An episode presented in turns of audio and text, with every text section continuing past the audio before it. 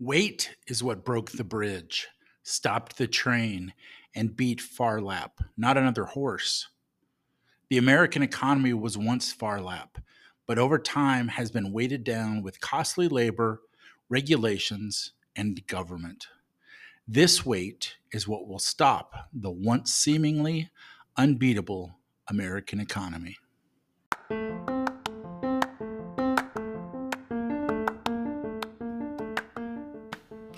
Welcome back to Bygone Relics and the C. Thomas Printer Cooperative, a place to make you think, make you remember, and make you smile.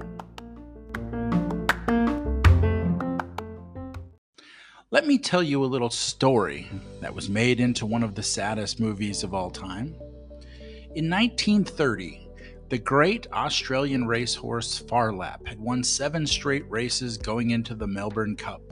The big red horse won the quote, the race that stops the nation, as it is called, and provided hope and inspiration to scores of Australians suffering from the worldwide depression of the time. It was like Seabiscuit before Seabiscuit. The horse was magnificent, and because the economy was difficult, the horse ran and won a lot of races afterward. In fact, the Great Horse won 14 of the next 15 races it entered before the 1931 Melbourne Cup. It was a heavy favorite, and the Racing Commission didn't like seeing such little betting action because the odds of Phar Lap winning were so good. They had been gradually adding more and more weight to the saddle of the jockey in a hope to make the races more competitive, but only once did Phar Lap lose, and that was by a head. Since their biggest race needed to be very profitable in the Great Depression, they did the unthinkable in the 1931 Melbourne Cup. They loaded Phar Lap down with 10 stone, 10 pounds, or 150 pounds, roughly equivalent. Not even the Great American Champion Secretariat ever carried as much weight, topping out only at 145 pounds. The great horse Phar Lap finished in eighth place, proving once again that weight is what broke the bridge, stopped the train, and beat Phar Lap, not another horse. The American economy was once Phar Lap, but over time has been weighted down with costly labor, regulations, and government. This weight is what will stop the once seemingly unbeatable American economy. You see, I don't believe in unions or strikes because they run counter to productivity, which is what makes America great. I believe in entrepreneurs. I believe in doing things more efficiently and better than the next person, and I believe in competition. However, unions go way back in American history, and we have seen unions strengthen and strike before, and it is always when the country is struggling because that is when the workers will listen to their unions when they are struggling, not when they are doing well. In the Great Depression, there were 27,000 work stoppages and 172 million labor days lost and 90 deaths due to strikes. We just passed 4 million labor days lost for this year, as there is a Hollywood SAG AFTRA strike, the UAW strike, and now Kaiser Permanente says they will strike in October with 75,000 workers if their demands aren't met we are having a labor versus management moment right now. As a reference point, the average price paid for a new car is $45,935, up from $34,278 from right before COVID in February 2020. That is 32% higher in three years. So when the government tells us inflation isn't a problem anymore, I don't know what the hell they're talking about. Some of this is very wealthy people buying new electric vehicles, which are very expensive. But automobiles have so much technology in them that they're just expensive even for the base package. Combine this with far higher financing costs, and many Americans are simply out of the market for a new car because they can't afford it. If you have a good union job and can't afford a new car, then I would be unhappy as well. Housing prices are taking 40% of your paycheck in either a mortgage payment or higher rents. The government is taking a sizable amount between federal, state, and city taxes. That just doesn't leave enough in the budget for a new car. So, while I don't believe in unions, I understand the plight of the American worker, especially when the executives give themselves ridiculous compensation packages like we discussed last week. The packages are based on stock options, which they can manipulate by offering more debt and buying back stock, forcing the stock higher, even though it hadn't gone to their strike price yet. That company debt is getting expensive and showing how short sighted and selfish those executives were. Labor is right to push back, and that is the natural ebb and flow of cycles over time. Executives get greedy, and labor has to remind them that they are important too. No workers were striking when Henry Ford doubled their pay and gave them an extra day off. That is because Ford acted in both of their interests. If current executives did that, there would be a lot fewer labor disputes. So, speaking of that, let's look at our history. Labor union strength reached its zenith during the 1970s with 21 million members. Again, when workers were struggling against the backdrop of inflation.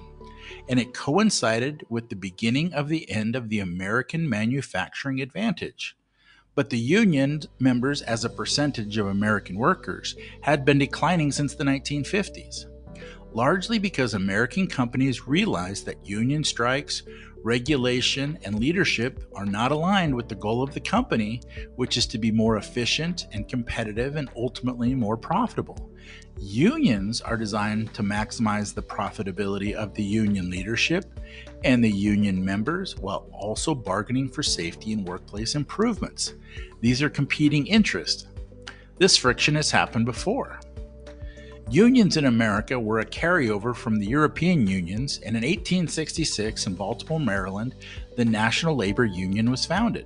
Organized labor was organized, and during this time of industrialization in America, it came to be a constant conflict for large corporations and was often dealt with violently and at great risk to their members. Henry Ford changed a lot of that rancor toward ownership with his welfare capitalism that we discussed last week he made his employees partners in creating a new industry and a new efficient process for building cars. This gradually led to a decline in the popularity in unions during the 1920s.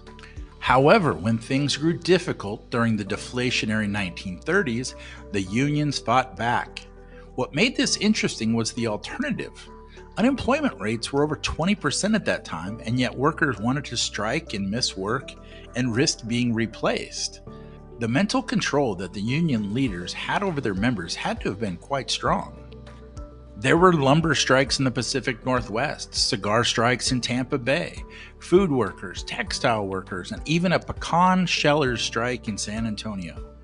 The Great Textile Strikes included over 400,000 workers, and another one of the more meaningful strikes was the 1935 West Coast Waterfront Strike, when the longshoremen stopped trade from San Francisco to Seattle, Washington.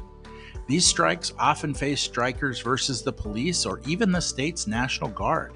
18 deaths in the textile strike and at least 9 deaths in the waterfront strike captured the desperate times of the era. Many strikes failed in large part because the businesses were struggling so bad that they couldn't afford to pay anymore. Many businesses filed for bankruptcy anyway. This created desperation among unions and workers, and eventually the government got involved when, as part of Roosevelt's quote, New Deal, end quote, the National Labor Relations Board was set up as part of the Wagner Act of 1935. This allowed workers to unionize, engage in collective bargaining, and prohibited a ban on unions. The American companies had government regulation that told them how they could run their business with regard to labor. The United Auto Workers was formed in 1935 and quickly went after GM, the largest automobile manufacturer. The Flint sit down strike changed the labor world as the UAW won concessions after a violent, bloody struggle where the employees occupied the plant and didn't allow management or anyone else in the building. GM workers got a 5% raise and the ability to talk about unions during lunchtime and quickly all auto workers in Michigan were joining unions, whereas just one generation before, companies like Ford were seeing them as partners and providing for them in kind. President Roosevelt didn't interfere and wanted GM to recognize the union to continue because the government wanted the big business owners to have less influence on their workers like Henry Ford had provided and more reliance on the government like all of his other New Deal programs. Roosevelt realized that by giving things to citizens, jobs, unions, and regulations protecting them from future harm, that he could get their vote. And that's how he got elected four times. Politicians have benefited by claiming to support unions, but they know it isn't helping the U.S. Unions have been on the decline for decades, and we have seen the manufacturing base leave this country.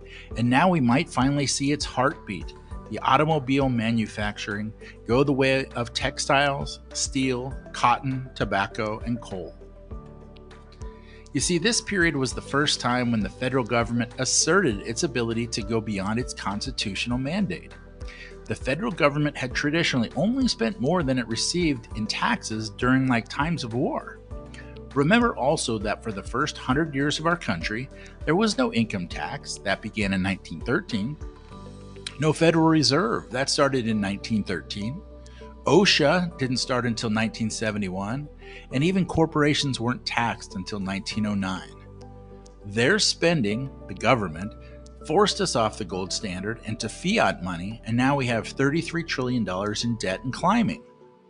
Now the federal government was going to add the regulations of unions and companies not being able to determine how they wanted to run their businesses in the 1930s. Remember, Ford grew his business, and the middle class was invented because of his decisions. This was real prosperity, American prosperity. But a generation later, the government had now thrown a wedge between efficiency and getting votes from allowing workers to determine the fate of entrepreneurs. For the last 100 years, the very backbone of the American system, the entrepreneur, has been losing a war, a war against productivity, this country was a country made up of entrepreneurs, capitalists, and businesses free to invent and earn. The government has slowly added weight ever since, and a country of free men have become a country of men dependent on the government. A country in which a man could support a large and growing family with a wife that wasn't in the labor force. Now, with the wife working, families are barely making ends meet a country of little government interference to now governments are choosing what industries will be allowed to succeed, like coal, natural gas, and energy, versus EVs and the Green New Deals. This country that was once the shining city on the hill and admired by the entire world has seen its leaders become some of the richest people in America. They allow the rich to not pay taxes and overtax the working man and sell out its citizens for campaign contributions while enriching themselves and their rich cronies by peddling favors. They tax corporations and then they turn around and tax the citizens on their dividends and capital gains, along with all the other taxes they are paying. Last week, Ford CEO Jim Farley said that acquiescing to the union demands would bankrupt his company within two years. You might be right, Jim, just like the strikes caused bankruptcies in the 1930s. But Jim, you make 281 times what your beginning workers make, and you make a very poor martyr. But I am still on the side of business. But you are in the influence business, Jim, trading favors with the government instead of doing what's right for your employees. But if you start bankrupting these companies, to whom are the people going to turn for survival? The government. And that's ultimately what the people in power want power. I believe that Charlie Harper said it best on Two and a Half Men. Quote, There's this enormous pressure on your chest, like a big animal, like a possum or raccoon is sitting on it, and you can't catch your breath. End quote. That is what happens when you load weight onto an economy. That's what happened to Phar Lap when the Racing Commission saddled him with too much weight the seemingly invincible became very average. This is what has happened to the American economy. Labor unions work against a free market economy and are a weight. Regulations are a weight, and the biggest weight of all is the weight of the government because they are responsible for it all. Last Monday, the US national debt hit $33 trillion. We hit 32 trillion on June 16th. We have added 125 billion in 9 days. The current rate of interest that we are paying on the debt has went from 1.56 in January of 22 to 2.92% last month. Currently, the interest owed is $963 billion a year and rising quickly. We have carried the weight of unions making labor inefficient for decades, regulations making companies unproductive for decades, and the government interfering with the very reason for starting this country a land of limited government, a place where a man's actions and efforts could be rewarded, and a place where the world turned to in a time of need. The world is now looking to BRICS to replace us, and that should tell us all we need to know about how average this weight has forced us to become. Sincerely yours, C. Thomas Printer. On this date in history, 957 years ago to be exact, the Norman conquest began. The sun is always directly above the equator on the spring and fall equinox, as its direct rays travel from the Tropic of Capricorn to the Tropic of Cancer, while Earth continues its rotational journey around the sun. Summer is over, people. Also born on this date, Samuel Adams, a founding father of this country. Before he began his political career, he tried to go into a number of professions, but each failed due to his involvement in politics. Oil and water, friends. Oil and water.